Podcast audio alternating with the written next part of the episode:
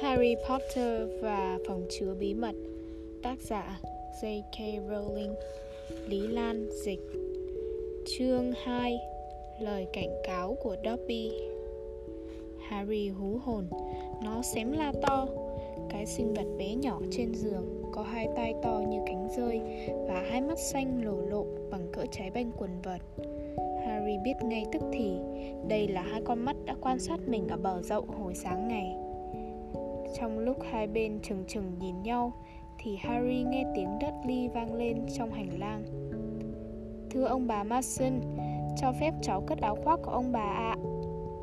Cái sinh vật tuột xuống giường Và cúi chào thật thấp, Đến nỗi cái chóp mũi mỏng và dài của nó chạm luôn vào tấm thảm.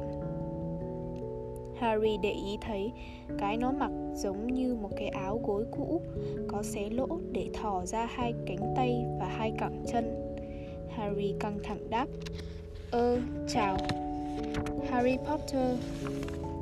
Sinh vật đó cất tiếng nói Bằng một giọng vút cao đến nỗi Harry e là nó vọng cả xuống cầu thang.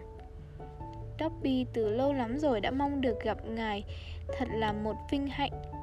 C- Cảm ơn. Harry nói và men theo tường Đến ngồi sụp xuống cái ghế ở bàn học Cạnh con Hedwig đang say sưa ngủ trong cái lồng to của nó. Harry tính hỏi, Bạn là cái giống gì vậy? Nhưng nghe vậy hơi thô lỗ, Nên nó đổi lại, Hỏi, Bạn là ai? Sinh vật ấy đáp, Thưa ngài, Tôi là Dobby, Chỉ Dobby mà thôi, Dobby gia tinh Ủa, thực hả? Ờ tôi không có ý bất lịch sự hay gì hết, Nhưng đây không phải là lúc thích hợp nhất để tôi có một gia tinh trên giường mình từ dưới phòng khách vọng lên tiếng cười khanh khách giả tạo của dì Petunia. Còn gia tinh gục đầu Harry vội nói Cũng không có nghĩa là tôi không vui khi gặp bạn Nhưng mà uh, chắc bạn đến đây là có lý do gì đặc biệt? Dobby nói một cách nghiêm chỉnh. Dạ vâng, thưa ngài. Dobby đến để báo cho ngài biết. Thưa ngài, thật là khó. Dobby không biết phải bắt đầu từ đâu. Harry lịch sự chỉ lên giường. Mời ngồi còn gia tình bỗng òa khóc Khóc nức nở, Khiến Harry kinh ngạc hết sức. Còn gia tình thổn thức, M, Mời ngồi, Chưa Chưa từng bao giờ. Harry cảm giác tiếng nói chuyện dưới lầu hơi lắng xuống, Nó thì thầm, Xin lỗi nha, Tôi không có ý xúc phạm bạn hay gì cả. Còn gia tình nấc lên, Xúc phạm Dobby Dobby chưa từng bao giờ được một phù thủy mời ngồi như một kẻ ngang hàng. Harry vừa cố gắng đe, suýt vừa tỏ ra dỗ dành, dẫn Dobby trở lại giường. Để nó ngồi lên đó mà thổn thức, trông y như một con búp bê to cảnh và vô cùng xấu xí. Cuối cùng, con gia tinh cũng tự kiềm chế được và nó ngồi đó mà dương đôi mắt to lổ lộ ngó Harry với biểu hiện của sự kính mến đẫm nước mắt. Harry nói, cố làm cho con gia tinh vui lên. Cũng không có nhiều phù thủy lịch sự lắm đâu. Dobby lắc đầu. Bỗng nhiên, Không báo trước gì hết, Nó nhảy lên, Giận dữ rộng đầu mình vô cửa sổ, Gào lên. Dobby xấu Dobby xấu. Đừng, Bạn làm gì vậy? Harry suyệt con gia tinh, Trồm lên, Kéo nó xuống giường. Hedwig đã thức giấc, Phát ra một tiếng rúc đặc biệt to Và điên cuồng đập cánh vô những chấn song của cái chuồng. Con gia tình đã hơi bị lác mắt, nói Thưa ngài, Dobby phải tự trừng phạt mình. Dobby suýt nói xấu gia đình mình. Thưa ngài. Gia đình bạn. Tức là gia đình phù thủy mà Dobby phục vụ thưa ngài. Dobby là một yêu tinh đầy tớ trong nhà phù thủy Bị buộc phục vụ trong một ngôi nhà trong một gia đình mãi mãi. Harry tò mò hỏi Họ có biết bạn ở đây không? Dobby dùng mình Ồ không thưa ngài Không đâu Dobby sẽ bị trừng phạt một cách thảm thiết vì đã đến gặp ngài. Dobby sẽ phải kẹp tay vào cửa lò vì chuyện này nếu mà họ biết thưa ngài. Nhưng liệu họ có thèm để ý đến chuyện bạn kẹp tay hay không kẹp tay trong cửa lò không? Thưa ngài, Dobby không chắc. Dobby luôn luôn phải tự trừng phạt mình vì chuyện đó. Thưa ngài, họ để mặc cho Dobby làm việc đó. Đôi khi họ còn nhắc Dobby tự trừng phạt mình thêm nữa. Tại sao bạn không bỏ đi? Tẩu thoát chẳng hạn. Thưa ngài, một con gia tinh chỉ đi khi được chủ giải phóng Mà cái gia đình đó không đời nào giải phóng Dobby Dobby sẽ phải hầu hạ gia đình đó cho đến chết thưa ngài Harry tròn mắt nhìn, nó nói Vậy mà tôi tưởng tôi phải ở đây thêm 4 tuần nữa là khổ lắm rồi Vậy so với chuyện của bạn, gia đình Dursley coi bộ còn nhân đạo hả? Có ai giúp được bạn không? Tôi có thể giúp bạn không? Hầu như ngay sau đó, Harry ước gì mình đừng nói ra câu đó bởi vì Dobby lại hòa ra kể lể bày tỏ lòng tri ân. Harry thì thầm một cách tức tối. Làm ơn, làm ơn im đi. Nếu gia đình Dursley nghe được điều gì, họ mà biết bạn ở đây Harry Potter, ngài hỏi là ngài có thể giúp gì cho Dobby không à? Thưa ngài, Dobby từng nghe nói về sự vĩ đại của ngài, nhưng về lòng tốt của ngài, Dobby chưa từng biết. Harry cảm thấy mặt mình nóng bừng lên. Những gì bạn nghe nói về sự vĩ đại của tôi chỉ là một mớ tầm sàm bá láp. Tôi còn không được đứng đầu lớp ở Hogwarts nữa là Người giỏi nhất lớp là Hermione Bạn ấy... Nhưng Harry ngừng lại, Bởi vì vừa nghĩ đến Hermione là nó thấy đau lòng Dobby lại cung kính nói, Hai mắt tựa trái banh của nó sáng rực Harry Potter thật khiêm tốn nhún nhường. Harry không hề nói về việc chiến thắng Kể mà ai cũng biết là ai đấy. Voldemort hả? Dobby giơ tay Bụng hai tai rơi lại và rên rỉ. Thưa ngài, xin đừng nói ra tên đó Xin đừng nói tên. Harry vội nói Xin lỗi nha, tôi biết nhiều người không thích. Bạn Ron của tôi Nó lại im bặt. Nghĩ đến Ron nó cũng thấy đau lòng lắm. Dobby trồm tới Harry, Hai mắt nó trông như hai đèn pha xe hơi. Dobby nghe nói là Harry Potter đã gặp chúa tể hắc ám lần thứ hai, Chỉ cách nay vài tuần, Và Harry lại thoát chết lần nữa. Harry gật đầu, Và mắt Dobby thình lình lại tràn đầy nước mắt. À thưa ngài. Nó há hốc miệng, Chậm những giọt nước mắt trên mặt mình Bằng cái góc cái áo gối dơ hầy đang mặc. Harry Potter thật mạnh mẽ và gan góc cùng mình. Ngài đã thách thức bao nhiêu hiểm nguy rồi? Nhưng Dobby đến để bảo vệ Harry Potter đây Để báo trước với ngài. Cho dù sau này nó có bị kẹp tai trong cửa lò Harry Potter đừng trở về Hogwarts nữa. Căn phòng bỗng lặng trang Chỉ có tiếng dao nĩa dưới lầu Và giọng nói rộn ràng của dượng Vernon. Harry lắp bắp Cái, cái gì? Tôi phải trở lại trường chứ? Niên học sẽ bắt đầu vào ngày 1 tháng 9 Chỉ vì điều đó mà tôi đã cố chịu đựng. Bạn không biết ở đây như thế nào đâu. Tôi không thuộc về chốn này. Tôi thuộc về thế giới của bạn Thế giới có Hogwarts. Không, không, không bao giờ. Dobby lắc đầu quẩy quẩy đến nỗi hai tay nó đập lạch phạch. Nó ré lên. Harry Potter phải ở lại đây nếu muốn an toàn.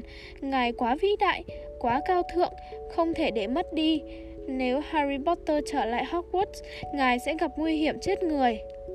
Harry ngạc nhiên. Tại sao? Harry Potter à, có một âm mưu, một âm mưu khiến cho bao nhiêu chuyện kinh khủng nhất đã xảy ra tại Học viện Pháp thuật và Ma thuật Hogwarts trong năm nay. Dobby bỗng nhiên run rẩy thì thào. Thưa ngài, Dobby được biết âm mưu đó từ hàng tháng nay rồi. Harry Potter không được tự rút đầu vào chốn nguy hiểm. Thưa ngài, Harry Potter quá quan trọng. Harry hỏi ngay, những chuyện kinh khủng khiếp đó là gì? Ai âm mưu? Dobby nuốt nghẹn thành một tiếng nghe tức cười, rồi lại điên cuồng gư rộng đầu mình vô tường. Harry túm cánh tay con gia tinh để ngăn nó lại. Thôi được rồi, bạn không thể nói với tôi, tôi hiểu, nhưng tại sao bạn lại báo trước cho tôi? Bỗng nhiên một ý nghĩ không thú vị chút nào bật lên trong đầu Harry. Khoan đã, chuyện này có dính dán gì đến vợ? Xin lỗi, đến kẻ mà ai cũng biết là ai đấy, có không hả? Harry vội vã nói thêm khi thấy đầu Dobby lại nghiêng một cách đáng lo về phía bức tường. Bạn chỉ cần lắc đầu hay gật đầu thôi là được.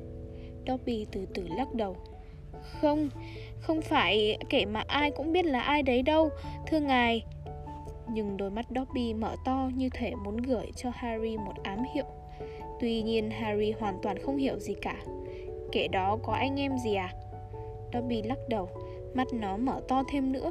Harry nói Vậy thì tôi chịu đó. Không nghĩ ra nổi kẻ nào còn có cơ gây ra chuyện khủng khiếp ở Hogwarts nữa. Tôi muốn nói Thứ nhất là còn có thầy Dumbledore. Bạn biết thầy Dumbledore mà, phải không? Dobby cúi đầu xuống. Cụ Albus Dumbledore là hiệu trưởng vĩ đại nhất mà Hogwarts từng có. Thưa ngài, Dobby biết điều đó. Dobby từng nghe rằng quyền lực của cụ Dumbledore ngang ngửa với quyền lực của kẻ mà ai cũng biết là ai đấy vào thời kẻ ấy mạnh nhất. Nhưng thưa ngài, có những quyền lực mà cụ Dumbledore không quyền lực mà không một phù thủy tử tế nào. Harry không kịp ngăn cản thì Dobby đã nhảy ra khỏi giường, chụp cái đèn để bàn của Harry rồi tự đập vô đầu mình với những tiếng kêu xé tai. Lầu dưới bỗng nhiên im bặt. Hai giây sau, Harry nghe tim mình đánh lô tô và nghe tiếng bước chân của dượng Vernon đi tới hành lang.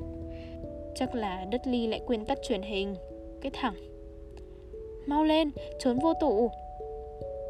Harry quính quáng nhét Dobby vô tủ quần áo, đóng cửa lại và quăng mình lên giường. Vừa lúc nắm cửa ra vào, phòng nó bị vặn mở. Gương mặt dượng Vernon kề sát mặt Harry, từng tiếng nói của dượng phát ra qua kẽ răng, nghiến chặt. Mày đang làm cái quỷ gì vậy?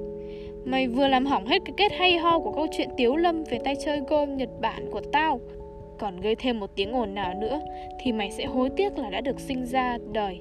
Nghe không mắt con? Ông dượng rầm rập bước ra khỏi phòng. Harry vừa run, vừa thả dobby ra khỏi tủ. Nó nói, thấy ở đây là như thế nào chưa? Thấy tại sao tôi phải trở về hogwarts không? Đó là nơi duy nhất mà tôi có. Ừ tôi nghĩ tôi có bạn. Dobby trầm trọng, những người bạn thậm chí còn không thèm viết thư cho harry potter ư? ừ. Tôi mong là họ chỉ...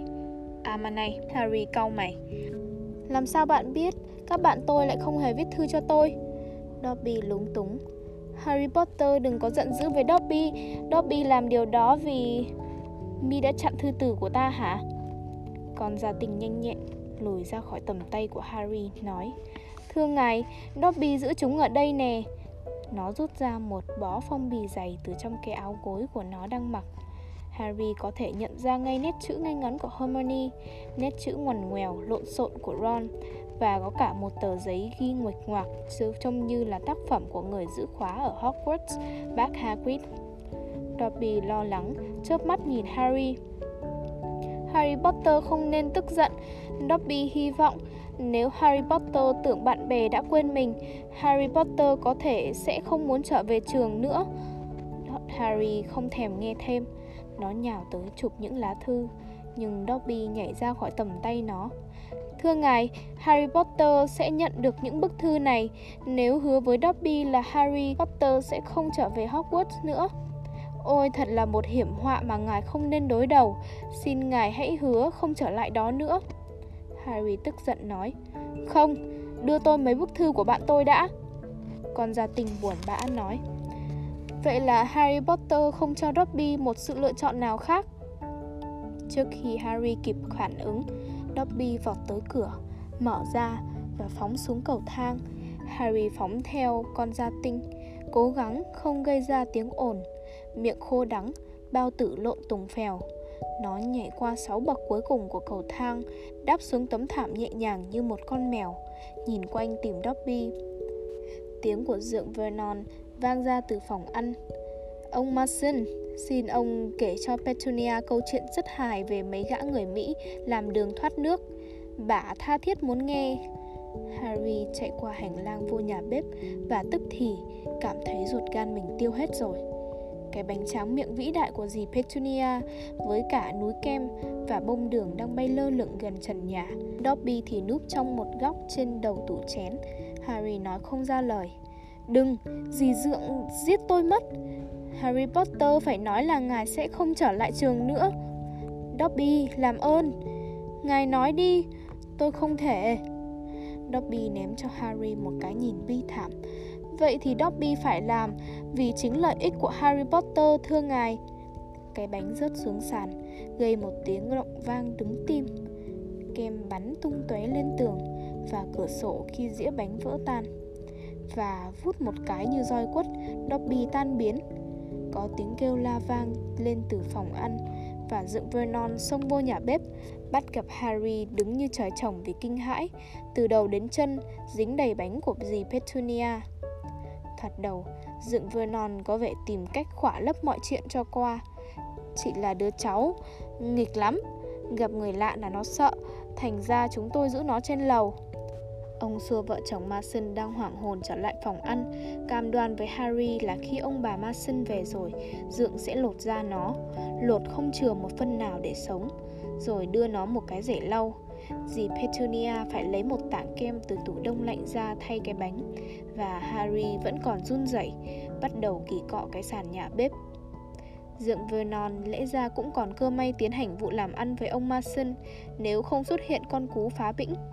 Dì Petunia vừa mới đưa hộp kẹo the ra mời khách sau khi ăn xong bữa tối thì một con cú xấu xí, to cộ đột nhập qua cửa sổ phòng ăn, thả một lá thư xuống đầu bà Mason, rồi lại bay vút qua cửa sổ mà biến mất.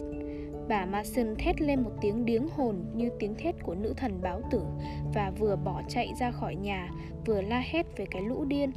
Ông Mason chỉ nán lại đủ thời gian để hỏi đây có phải là một trò đùa thú vị chăng và bảo cho gia đình Dudley biết là bà ông sợ chết khiếp bọn chim chóc bất kể hình dạng và kích thước. Khi Dượng Vernon tiến về phía Harry, đôi mắt nhỏ của Dượng lấp lánh tia nhìn hiểm ác. Harry đứng trong nhà bếp, nắm chặt cây lau nhà để đứng cho vững. Dượng chìa ra bức thư mà con cú đã đem tới, giọng rít lên ác độc. Đọc đi! Đấy, đọc đi! Harry cầm lấy bức thư. Đó không phải là thiệp chúc mừng sinh nhật Cậu Potter thân mến, chúng tôi nhận được tin tình báo là bùa bay vừa mới được sử dụng tại nơi cậu đang cư ngụ lúc 9 giờ 12 phút tối hôm nay. Như cậu biết, phù thủy vị thành niên không được phép làm pháp thuật ở ngoài nhà trường. Nếu cậu còn thực hiện phép thuật nào nữa thì sẽ bị đuổi khỏi trường. Đạo luật giới hạn hợp lý phù thủy thiếu niên 1875 đoạn C Chúng tôi cũng yêu cầu cậu nhớ kỹ là bất cứ hoạt động pháp thuật nào có nguy cơ khiến cho thành viên cộng đồng phi phù thủy Muggle, chú ý đều là vi phạm nghiêm trọng theo Điều 3 Đạo luật bảo mật của Hội nghị Liên minh Warlock quốc tế. Chúc cậu nghỉ hè vui. Kính thư Mafada Hopkey Văn phòng xử lý pháp thuật dùng sai, Bộ pháp thuật Harry ngước mắt khỏi bức thư, uất nghẹn Một tia điên cuồng nhảy múa trong mắt Dượng Vernon khi Dượng nói Mày đã không nói cho tao biết mày không được phép xài ma thuật ở ngoài trường. Mày quên nói hả? Mày lú lẫn chắc. Dượng trồm lên Harry như một con chó săn khổng lồ Nhê hết cả răng ra. Được, tao báo cho mày biết. Oát con Tao sẽ nhốt mày lại. Mày sẽ không bao giờ trở về cái trường đó nữa. Không bao giờ. Và nếu mày tìm cách xài ma thuật để tự thoát ra Thì họ sẽ đuổi mày. Và cười như một gã điên. Dượng lôi Harry lên lầu. Lời của Dượng Vernon tệ không kém hành động của Dượng. Sáng hôm sau, Dượng mướn người đóng các chấn song lên cửa sổ phòng hộ Harry. Đích thân Dượng đục một cái lỗ mèo chui trên cửa ra vào phòng ngủ Harry Để đưa một ít đồ ăn vô phòng của nó mỗi ngày ba lần. Họ chỉ cho Harry ra khỏi phòng để làm vệ sinh vào buổi sáng và buổi tối. Còn ngoài ra, nó bị khóa nhốt trong phòng suốt ngày đêm. Ba ngày sau, gia đình Dudley chẳng tỏ dấu hiệu gì sẽ giảm án và Harry không thấy được có cách nào để thoát khỏi tình trạng bi đát ấy. Nó nằm dài trên giường, nhìn mặt trời lặn sau chấn song cửa sổ và xót xa tự hỏi chuyện gì sẽ xảy ra cho mình đây. Nếu nó dùng pháp thuật để thoát ra thì ích lợi gì chứ? Vì làm như vậy nó sẽ bị đuổi khỏi Hogwarts. Đã vậy, cuộc sống ở nhà số 4 đường Private Drive đã xuống tới mức tệ hơn bao giờ hết.